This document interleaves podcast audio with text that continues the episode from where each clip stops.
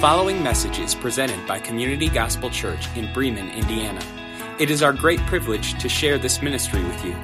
We in no way intend for this to be a replacement for the local church. It is our prayer that this would serve as a resource to help make Jesus Christ known in our congregation and other congregations gathering across the world.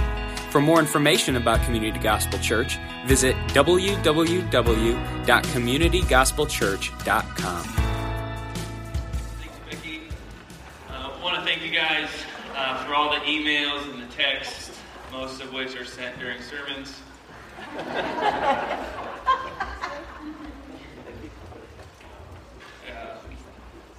I don't know. I'm not speechless a whole lot, so I'm not really good at what to say. Really. Except, open your Bibles to the book of First Timothy, uh, chapter 5 is where we're going to be at this morning. Chapter 5. Here's what we're going to do we're going to get through Timothy uh, before December, and then we're going to spend four weeks on Jesus becoming a man in the Christmas season. It'll be a good time together as a church family as we look at Thanksgiving and Christmas and all the things to be thankful for. We do love and appreciate Community Gospel, the ways that you guys are growing and uh, making Christ known near and far is, is very near and dear to Bethany and I's heart. Uh, we're going to look at verse 1 and 2 this morning. There's essentially four people uh, that we see that, that Paul is going to start to unpack for Timothy this morning. And well, the main thrust of the message is for a young pastor on how to deal with these four types of people, uh, especially those people who are caught up in sin.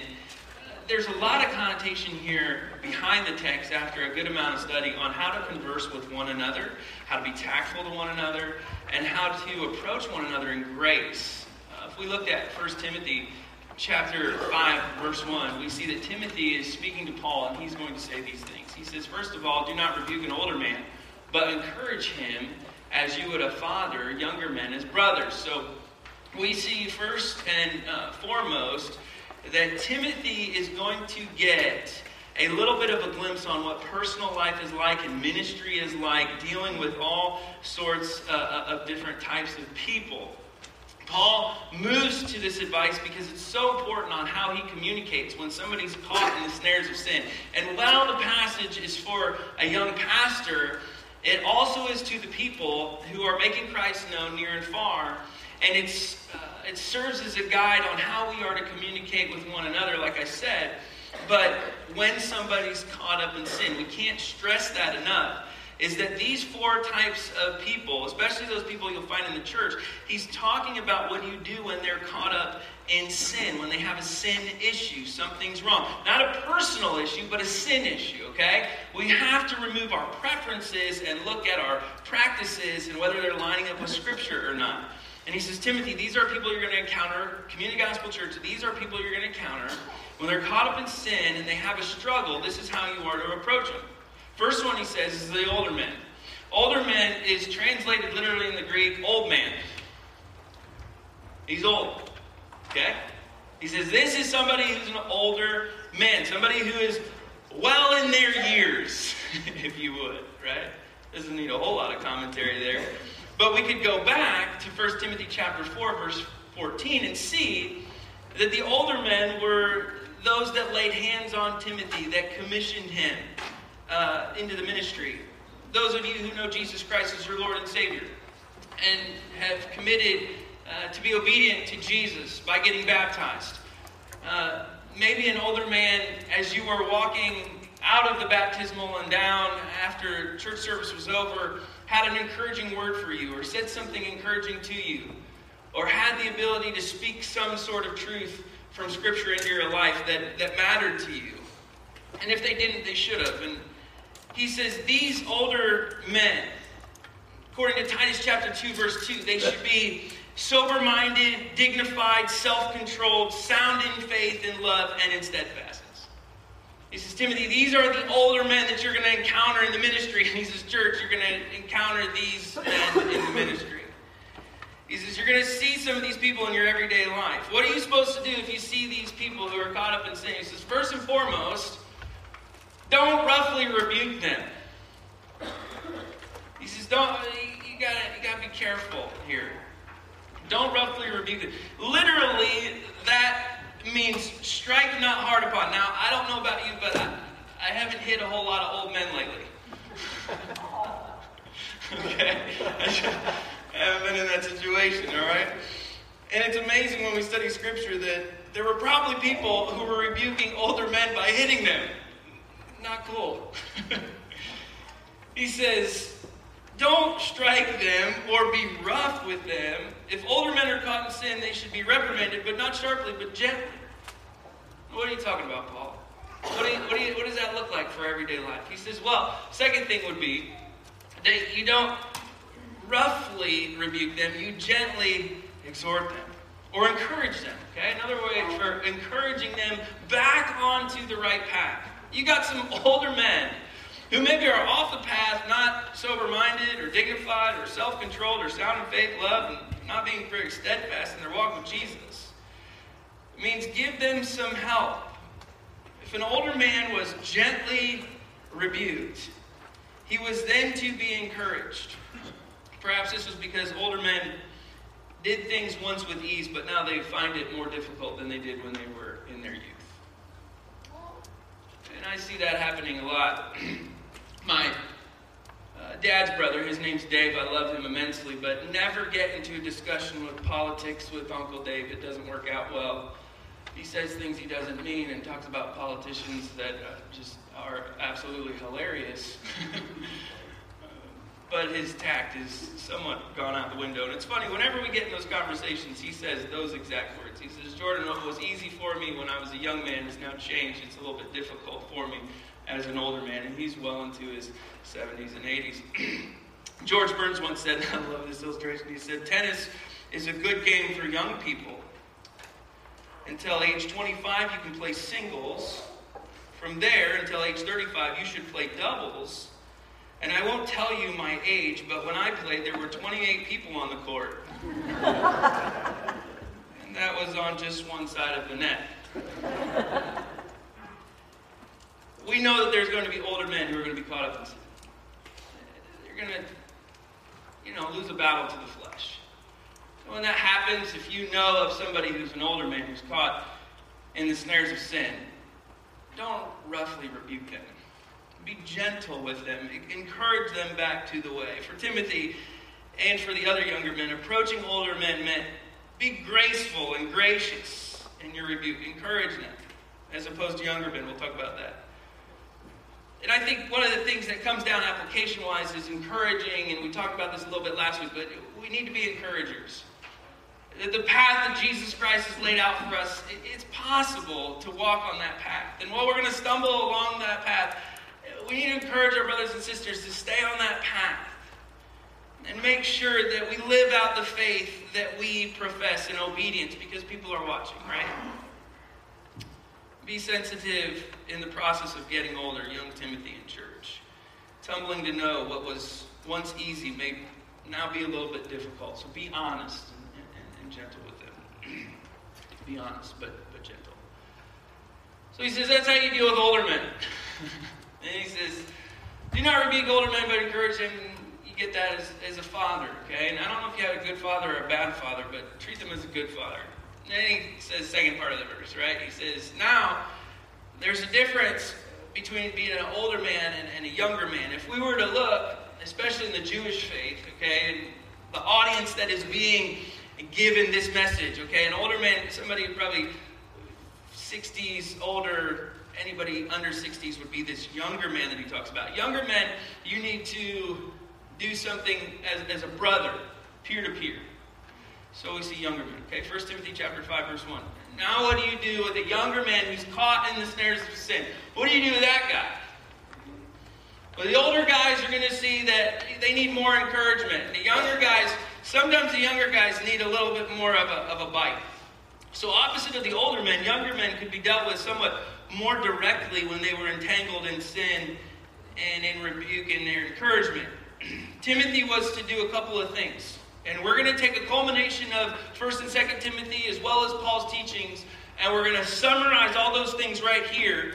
As we approach people who are our same age, our brothers in Christ. Now, women, be very careful to reprimand a brother in the Lord. As a matter of fact, it is better for you to remove yourself and have another guy come and talk to that man.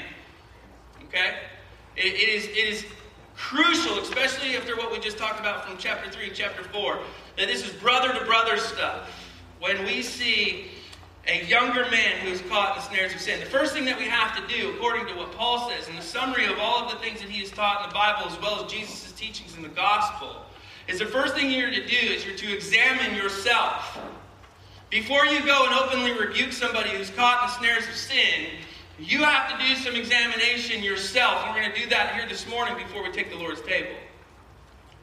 Examine yourself. Ephesians chapter 4, verse 29. Do not let any unwholesome talk come out of your mouth, only what is helpful for building others up according to their needs. The first thing that I'm going to ask if I have a brother who's caught in sin, and I got a couple of them in my life right now who are just completely entangled in sin, is my motivation for their correction completely bathed in love? And to be completely honest with you, a lot of times it's not. I just want them to change. And when I come, if I refuse to examine myself and my motives, if they're not in love, and I just go attacking them, they'll see it, and the gospel of Jesus Christ just gets completely destroyed. I got to spend some time in prayer and study to see if God is truly directing me to correct my brother in the Lord who's caught in sin. Who is it in your life who's caught in sin? Brother, I'm talking to the guys here. Who is it in your life who has made a declaration I know Jesus Christ. I know who he is. I've confessed in my mouth. I believe in my heart that Jesus Christ is Lord, but yet I'm choosing to be disobedient to Jesus. And you know that you're supposed to go, and you're supposed to talk to this individual, and you're supposed to have a conversation with this individual. But the first thing before you have that conversation is is your motive love for your brother? Is it love? The second thing that Paul would say, according to the summary of all the things that we've studied, especially the teachings of Jesus in the Gospels, is not only are you supposed to examine yourself, but you need to say something. Paul's quick to say something. Matter of fact, young men who are caught in the snares of sin, I mean, Paul, 1 Corinthians, he just starts throwing it out there. You guys have sexual problems, Corinthian church, and, and it's wrong.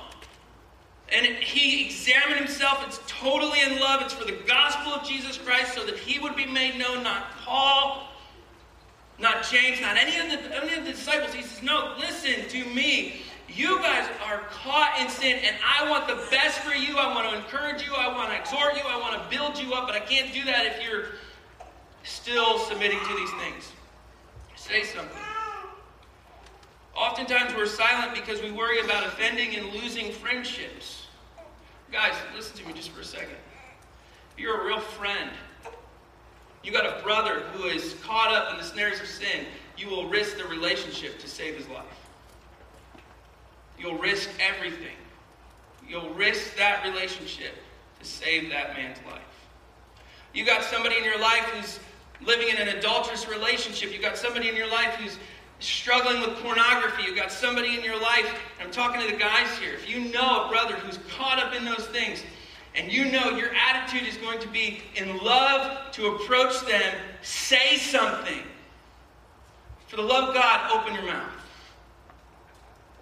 Don't be silent on those things. We got to be concerned about God's approval.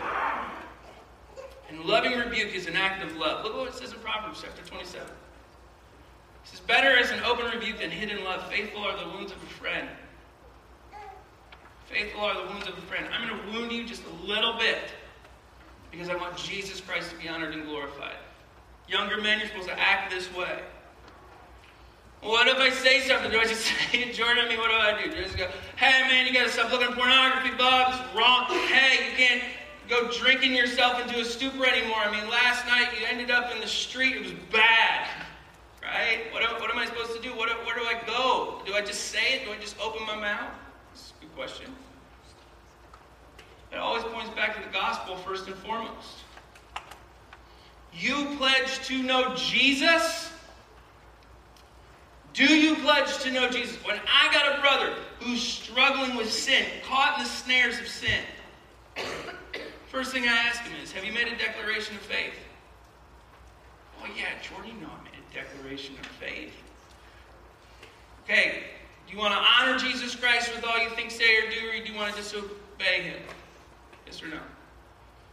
I want to obey him. Okay, well, what you're doing right now is not in obedience to Jesus Christ. It's going to ruin you.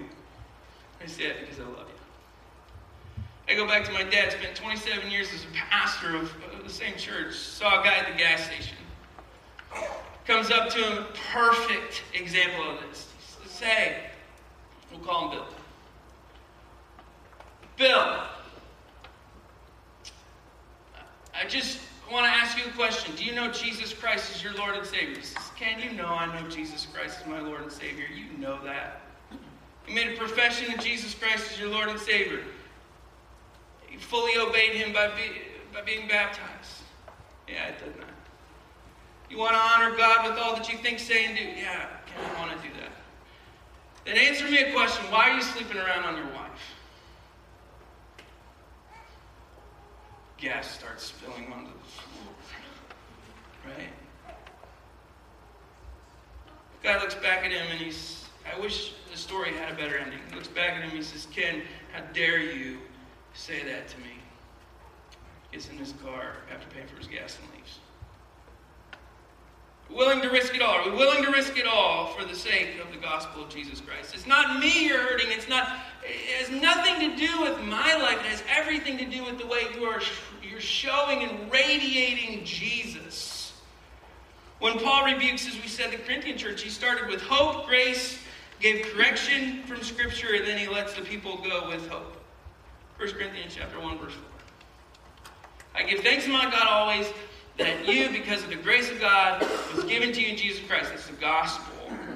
And what you have received, go now live that way. Tolkien said it may be the part of a friend to rebuke a friend's folly. That's the question. Men, younger men who are gathered here this morning, you got a brother who's entangled with sin, maybe needs some rebuke and encouragement.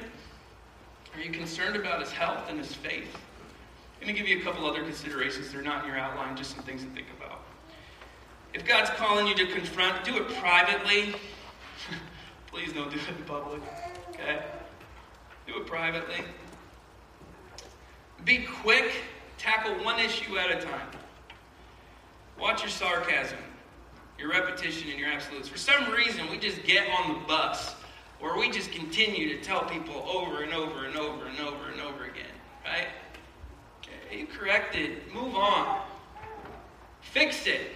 Right? Goes back to the old saying, where, uh, the old skit where you got a guy who walks into the counselor's office. He sits down and tells him his problem. He says, What do I do? He says, Stop it. He says, Well, but you don't understand. I got this and this. He says, Stop! Stop it. He says it over and over and over again. It's, it's hilarious. I'm sure you can find it funny too. Look at what Titus says. Titus chapter 1, verse 13. it's not there. Rebuke them sharply so that they may be sound in the faith. Here we go. 1 Timothy chapter 5. Do not rebuke an older man, but encourage him as you would a father, younger men as brothers. Number two, older women, you're to treat as your mom. How many of you guys love your mom? I love mom. She's fun. Younger women as sisters in all purity. What do I do when women are God's sin? Now, guys, this is hard, okay? We got to be really careful, men here. Women, now we're going to talk to you just for a little bit. This is what you do when you have an older woman who's God's sin. Older women in the congregation to receive the same respect that Timothy had for his own mother. Her name is Eunice. Also, a lot of the principles from the older men would carry into the older women. Second Timothy said she was a woman, uh, Timothy's mom, was a woman of sincere faith, much like her grandmother. So Timothy was to honor the older women for their age and all that they'd done for Jesus Christ in their life. If an older woman had sinned or was caught up in sin, it was to be handled with great tenderness and respect. And one commentary pointed out this is no easy task. Who wants to go tell their mom they're living in sin? I don't. Some of you guys have that issue. Who wants to go to an older woman and say, hey, listen, the things that you're doing are not what you once did? There are many in the world who are dying for a piece of bread, but there are many more who are dying for a little love. And I think the older women would really resonate with that. They're having just as much trouble as the older men of what was once easy to do in their youth, and now it's, it's a hard, hard thing. What once came very easy for them in their childhood or, or in their teenage years or their middle adult years is now extremely difficult for them. And so they should be handled with great tenderness and respect. Due to their sincere faith, many older women did not need rebuked, but they just simply needed encouraged. And if you're part of our older congregation, I, I just want to encourage you this morning that you, you guys are doing a great job here. Those of you who consider yourself older men and women, you're self classified, right? We don't classify you as that. You guys do that you guys love the Lord, you love Jesus, and it's awesome that we we were studying this passage and, and looking at it, and I says, man, I don't, I don't really have any of my older congregation that is caught up in the snares of sin. But maybe some of you in our older uh, congregation, maybe you have some friends that are in that boat. Be tender with them, respect them encourage them, love them. Paul and Timothy both knew that their life of godly service held the keys to nurturing and teaching younger women. And one of the things that Paul and Timothy were both big on was that the older women had an opportunity to really pour into the younger women. Because then the younger women could take what those older women had taught them about having sincere faith and pour it into their home and their kids and give them the opportunity for the greatest mission field on planet Earth, which is in our homes. He says, Listen, Timothy and congregation, if you see an older woman who's caught up in sin, love her back to the path so that she can pour her life into somebody who is younger, so that that younger woman has the opportunity to raise her children in the ways and the words of the Lord. Crazy. Titus chapter 2, 3 and 5. Oh, you need that. Yeah, you need that. Yeah, no, that. That's what you write that down. Look at what Titus says. Older women, likewise, are to be reverent. They are to teach what is good. Now, notice this. They're to go find and teach. Okay? Find. Older women.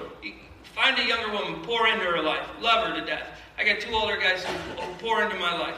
Man, I love them. And the crazy thing is, they're always calling me, they're always emailing me, usually in the middle of sermons and, and, they're doing the heavy lifting. And I, I fall short all the time with uh, my relationship with them. Because I forget. I'm so busy. I'm a younger man. I'm so busy. It's not an excuse, it's just where I'm at. And they take the time to email and to, eh, they don't text a whole lot. Usually they call. Usually at dinner time, because that's right before they go to bed. don't hate me. Come on. It's just a joke and they do the heavy lifting. And they, they call and they say, Jordan, I, I just want to encourage you. I want they do what the teaching and, and they do the work, right? Teach what is good. So train the young women to love their husbands and children, be self-controlled, pure working at home. Side note, when I'm an older man, I'm going to bed at six, okay?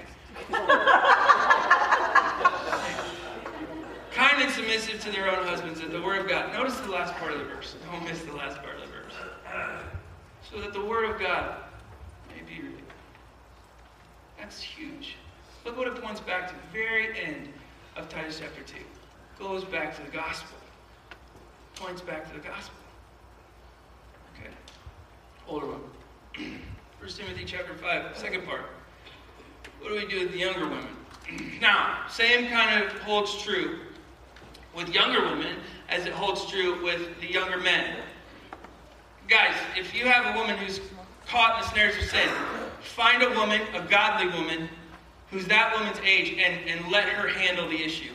Because the worst thing that can happen is when we handle issues with younger women as guys, I don't know if you know this or not, but women are, are very emotional human beings. It's the way they're it's the way they're built. It's not anything wrong with it, it's just the way that they are. Most of them. I understand there's always you know things that, that are different. But anyway, be very careful, older men, dealing with these younger women. As a matter of fact, send somebody else because you don't want to get caught up in that. Okay? no, no, no. you took me wrong. When a woman has a problem, there's nothing wrong with this. When a woman has a problem, she emotionally attaches herself to whatever is curing that emotional attachment. And sometimes, unfortunately, relationships happen because of that. We do not want older men, or younger men, excuse me, to get into relationships that are not of their own marriage with younger women. So there are times in the church where I send Bethany. And I say, hey, I got, I got a lady in the church. She's, she's dealing with something. I know she's dealing with something. Her husband and I have been talking. I need you to come and, and to encourage her and kind of bring her back on the path. Okay? And do that for protection. All right? Much like older women, younger women are to be treated with respect, absolute purity.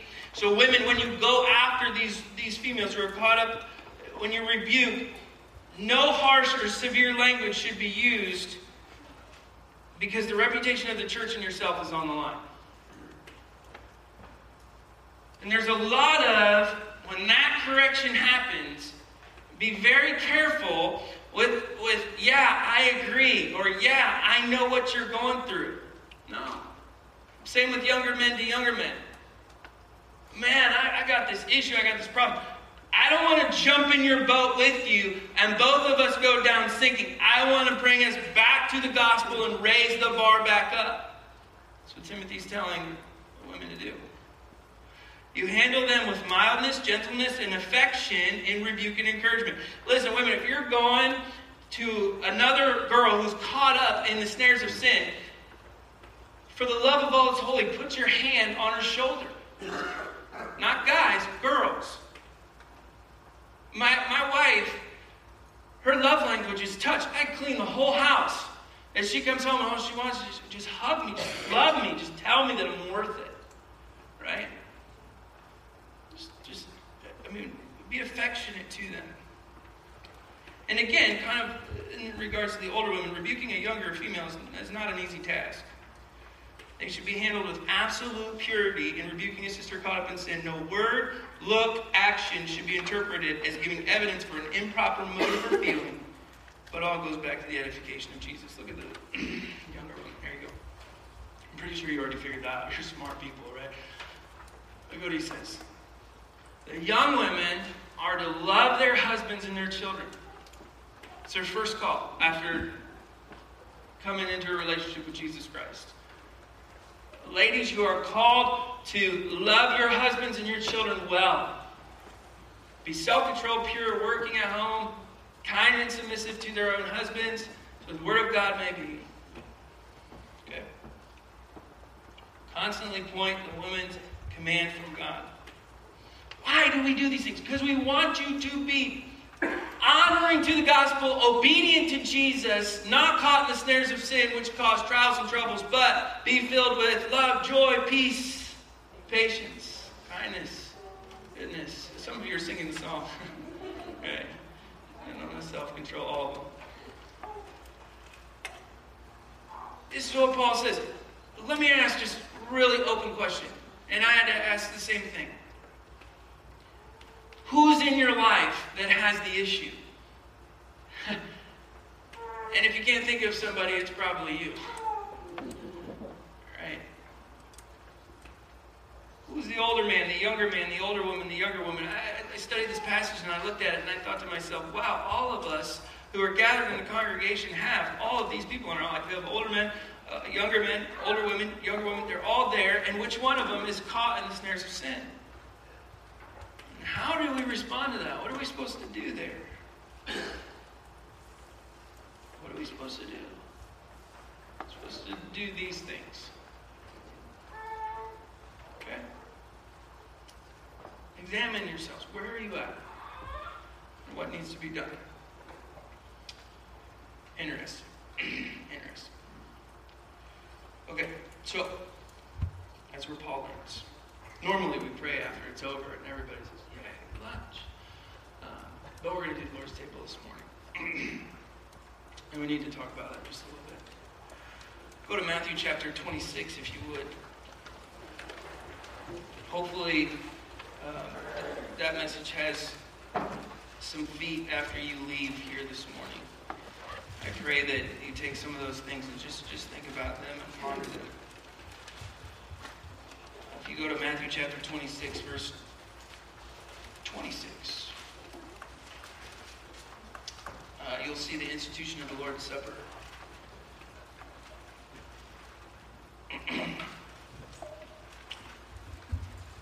the Lord's Supper is also called communion.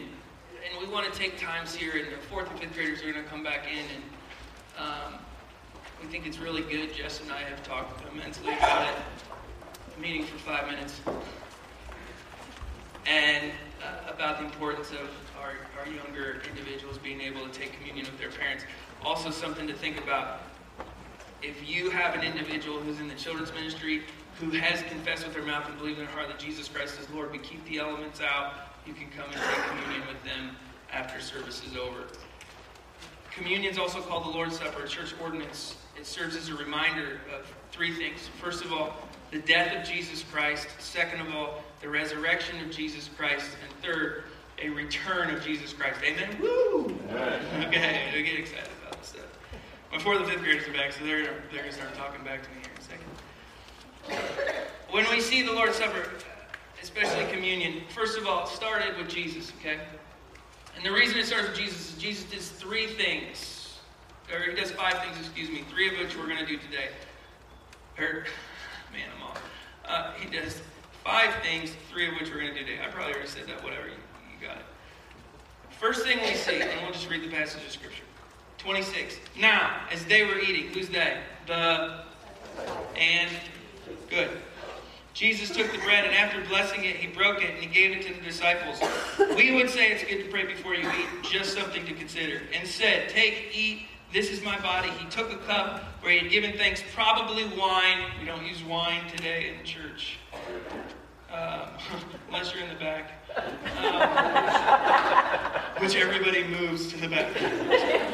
For this is my blood of the covenant, which was poured out for many for the forgiveness of sins. I tell you, I will not drink of this fruit of the vine until that day when I drink it new with you in my Father's kingdom. We see that death, resurrection, and then hope of eternity to come. He does five things, three of which we'll do today. First of all, he gives bread. The disciples were given probably a loaf of bread. They took off small pieces. Jesus gave thanks for it, probably held his hands up in the air when he did it, and then distributes it out, and they take a piece of bread, and it was, it was passed out.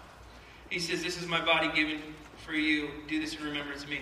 This is a symbolic representation of Jesus' body that was offered. There is nothing magical that happens this morning at Community Gospel Church where that bread and that grape juice turns into the body and blood of Jesus. Know that. This is a symbolic representation and a remembrance for the church. Second thing he does, gives a cup. Probably one cup. We choose not to do that at Community Gospel Church for sanitary reasons. You're welcome. he gives a cup. After the bread was taken, Jesus took the cup and he says, This is the new covenant in my blood which is poured out for you. Third thing he did is they sang a hymn. Verse 30. They sang together. Two other items are mentioned. We do these on Easter. He washes feet and they eat together after this is over, what happens is Jesus goes out into the night of the Mount of Olives. He's betrayed as predicted by Judas, and then he is crucified in the days to come. The Lord's Supper is found in four places Matthew, Mark, Luke, and John 26, 14, 22, 13. Paul also writes about it. In 1 Corinthians chapter 11, verse 23, he says, Whoever eats of the bread or drinks of the cup in the Lord in an unworthy manner will be guilty of sinning against the body and blood of the Lord. The communion ceremony, if you will, for lack of a better word, is for those who have done what Romans chapter 10 tells us to do. Romans, actually 8, 9, and 10, if you were to be honest. Confess with our mouth, believe in our heart that Jesus Christ is Lord, we will be saved. We've entered into a relationship with Jesus. And therefore, Paul continues, a man ought to examine himself before he eats of the bread and drinks of the cup. Anyone who eats and drinks without recognizing the body of the Lord eats and drinks judgment on himself. If you do not know Jesus Christ as your Lord and Savior here this morning, do not take of the Lord's Supper unless you have made the decision to commit your life to Christ. It's very, very, very important that if we do these things without a relationship with Jesus Christ, we are drinking judgment on ourselves. Accept Christ this morning if you haven't done so. Here's how we observe the Lord's Supper here at Community Gospel Church or communion. First thing we want to do is we want to take a moment to remember. I think the disciples didn't understand all of the connotations about the things that were going to happen with Jesus. Jesus comes and he's sitting at the table and he starts breaking off bread and they look at him kind of probably cross-eyed a little bit. What's he doing? He starts going around, but no doubt after the Acts church had been established, the Christians who were gathered there knew now what was happening with the disciples. And so they took a moment, and we should do the same, to remember what the Lord's Supper is all about. Not in an unworthy manner, but a worthy manner. They were to disregard the true meaning of the bread and the cup, forgetting what a tremendous price Jesus paid for our relationship with Him. If we do anything well this morning, we should take a moment to remember that Christ died according to the Scriptures, 1 Timothy. Christ rose according to the Scriptures, 1 Timothy, for our sins, and that He is going to come back again. We observe that death and resurrection through this participation. Second thing, we observe its importance through the confession of sin. Now we know that once we come into the relationship with Jesus Christ, we're ushered into the family of God. Jesus forgives our sin, past, present, and future. The blood of Jesus Christ is a remission of sin. Sin. But we know we are still in a battle with the flesh. And we know sometimes we fall short of being fully obedient to Jesus Christ. So before we participate in the communion, we ask Jesus to forgive our sins. We're still in the family if we confess with our mouth and believe in our heart that Jesus Christ is Lord. But it is good to ask for forgiveness for the things in which we are still struggling with. In keeping Paul's instruction, we examine ourselves before eating the bread and drinking the cup. And then, third, we take the elements. And we're going to do this together today. The ushers are going to come forward and they're going to serve you. I ask that you would hold the bread and the cup, and we'll take it together as a family as soon as everybody has the elements. And like we said before, Jesus uses two symbols, and as the cup is sitting in your hand and the bread is sitting in your hand, and you're remembering and confessing, remember this too as well. Jesus declared the bread he spoke of was his body. It was to be broken. Broken meaning so badly tortured that it was hardly recognizable. The wine he spoke of his blood, indicating a terrible death he would experience for the remission of sins. It is a celebration as well. That Jesus is the perfect Son of God. He is a fulfillment of countless Old Testament prophecies concerning a Redeemer. The Old Testament longed, the people of the Old Testament longed for the Messiah to come. They longed for this Jesus to come. And then Christ comes, and the amazing thing is, he does it at Passover. He institutes the Lord's Supper at Passover, which was a time where they were remembering Jesus' or God's sovereignty when the Israelites put blood over their doorposts and they would be passed over. This, the, their kids would not be killed from the last plague. And Jesus says, Now, you who enter into my relationship, you who confess with your mouth, believe in your heart that I am King of kings and Lord of lords, who accept the free gift of the Holy Spirit and eternity of life live with me. I will not pass over you. I will accept you. And I will call you home the day in which I come. He says, Do this in remembrance of me, and indicated a ceremony that was to be continued. a new covenant to replace an old covenant. Jesus was a lamb that was slain for our sins. Much like in the Old Testament, the lambs, many that were slain. He is a permanent offering. He's a permanent sacrifice. He's not a temporary solution. If you know the Lord as Savior, if you confess with your mouth and believe in your heart that Jesus Christ is Lord, you are welcome to the communion table this morning. If you haven't, before these elements hit your hand, confess with your mouth and believe in your heart that Jesus Christ is Lord, there is no other relationship in the whole entire world that is more important than your relationship with Jesus. He's the creator, He's the sustainer, He is the Almighty. He, he can't be put into words. And so many of us here in this place have seen the hand of God work and move in their life. Like I said, the elements are coming up, and I'm going to ask Becky to come up and take a moment to remember Christ's sacrifice, confess your sins. As soon as everybody has the elements, we'll take them, and then we're going to sing to celebrate the Lord's sacrifice as well as his return together.